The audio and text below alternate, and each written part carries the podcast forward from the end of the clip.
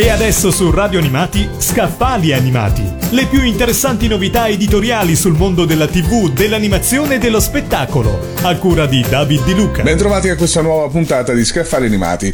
C'erano una volta un operaio, un acrobata e un infermiere. Potrebbe iniziare così la favola di uno dei gruppi comici più famosi, Aldo, Giovanni e Giacomo. Proprio da qui parte il volume che vi presento oggi, Tre uomini e una vita, biografia ufficiale del trio pubblicata da Mondadori. Si racconta di come nei ritagli di tempo facessero i mini acrobati alla scala, gli animatori nei villaggi turistici o i doppiatori nei cartoni animati. Poi i primi spettacoli di cabaret, i piccoli locali del milanese e del Varesotto, provando gli sketch nel box di un amico riscaldato da una stufetta. Per muoversi usavano la Opel color vinaccia di Aldo, che andava solo in seconda. Nel loro 25 anniversario, in questo libro, per la prima volta Aldo, Giovanni e Giacomo raccontano, anche con molte straordinarie immagini inedite, il backstage della loro vita, come si sono conosciuti, quando e dove hanno deciso di mettersi insieme, gli anni difficili ma al tempo stesso felici di una giovinezza in cui sono riusciti sempre e comunque a restare se stessi. Il lettore si sorprenderà nell'apprendere che molti degli sketch più famosi del trio sono ispirati a fatti veri. Ad esempio quando Aldo si spacciava per Brambilla Fumagalli per conquistare la figlia di un lumbar,